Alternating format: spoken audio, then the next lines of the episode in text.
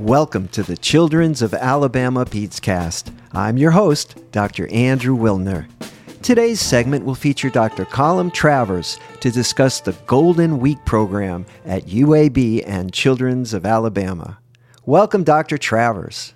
Dr. Travers, you are an assistant professor at the University of Alabama at Birmingham and a neonatologist. Dr. Travers, thank you for speaking with me today. I understand that you and your colleagues developed a program called Golden Week. Tell me a little bit about this initiative. So, the Golden Week program was a quality improvement initiative that we started at UAB back in 2015 to improve the outcomes for our extremely preterm infants. Extremely preterm infants are babies who are born from 22 to 27 weeks of gestational age a full term pregnancy would usually be 39 to 40 weeks. So just a little over half of what's expected sometimes. That's right. And what does the Golden Week program do?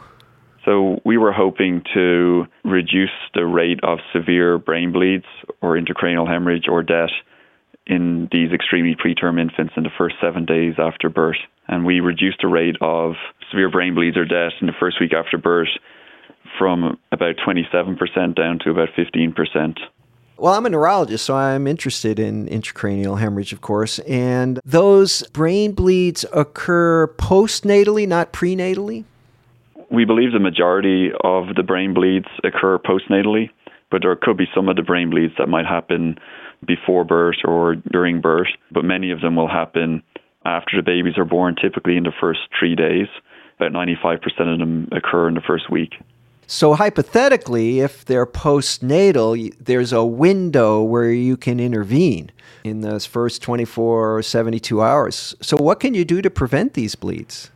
So, there are multiple evidence based, potentially better practices that may reduce the risk of severe brain bleeds or death in our preterm infants. So, we hope that by standardizing our use of evidence based, potentially better practices, we could reduce variability in care management and improve the outcomes for these extremely preterm babies. Can you give me an example of one of these interventions? So there's some interventions that happen before even the babies are born, such as antenatal corticosteroids, which are injections given to the mother to help with the fetal maturation and they can help to stabilize the blood vessels in the brain so that they have less likely to have a bleed. Then things like delayed cord clamping when the baby is born can also help to reduce the risk of the baby having a brain bleed. Then after the baby is born, how we take care of the baby's lungs with the ventilator, preventing big swings in their carbon dioxide level, avoiding giving boluses or starting blood pressure medicines if the baby doesn't need it. Again, all these different ways to reduce swings in blood pressure going to the brain because in our little babies, they don't have a lot of autoregulation in their cerebral circulation. So anything that we do that causes a swing in the blood pressure going to the brain could increase their risk of having a brain bleed. And you found by developing a program and standardizing the care that you actually did have some impact. Is that right?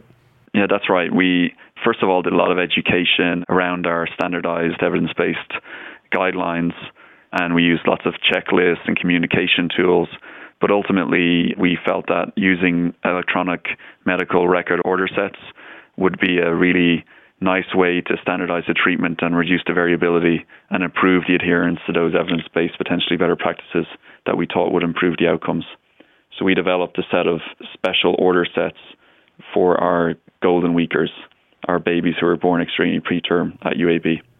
Sometimes physicians bristle a little bit when there's like standardized order sets and it's not the way they're used to doing that. Did you find any of that reaction? And if so, what did you do about it?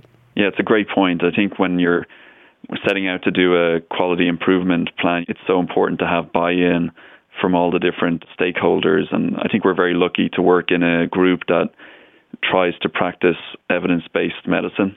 And we had a group of nurses and nurse managers and respiratory therapists who were really eager to improve the care, improve the outcomes, and also to understand the practices that we were doing and why we were doing them. And everybody wanted to help ultimately to improve the care for the babies.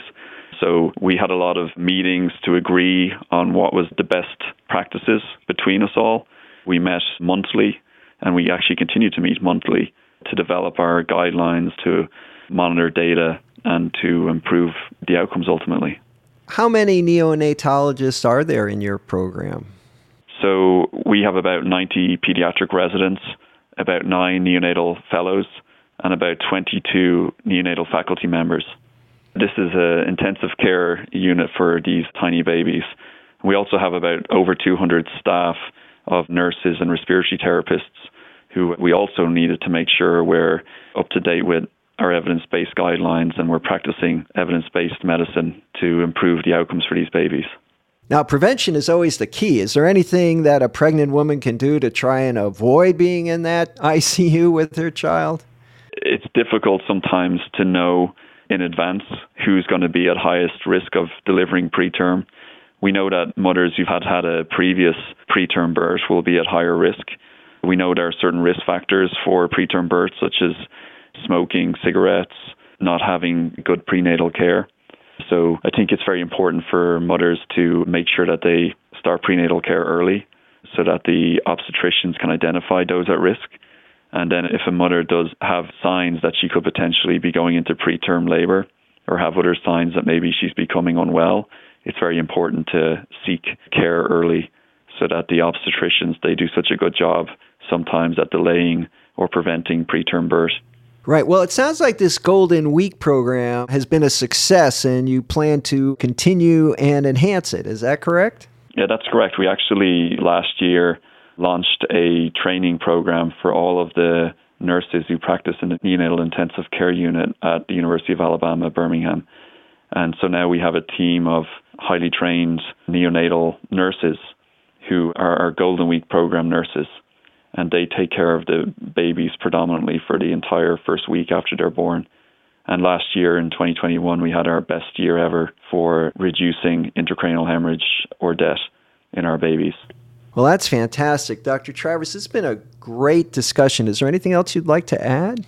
I think it just shows the importance of communication and working together as a team in a complex environment like the neonatal intensive care unit and that when everybody works together and uses evidence based medicine, that it's possible to improve outcomes for the sickest babies. Well, that concludes our program for today. I'd like to thank our guest, Dr. Colin Travers, for a very informative discussion. Well, thanks very much for having me on.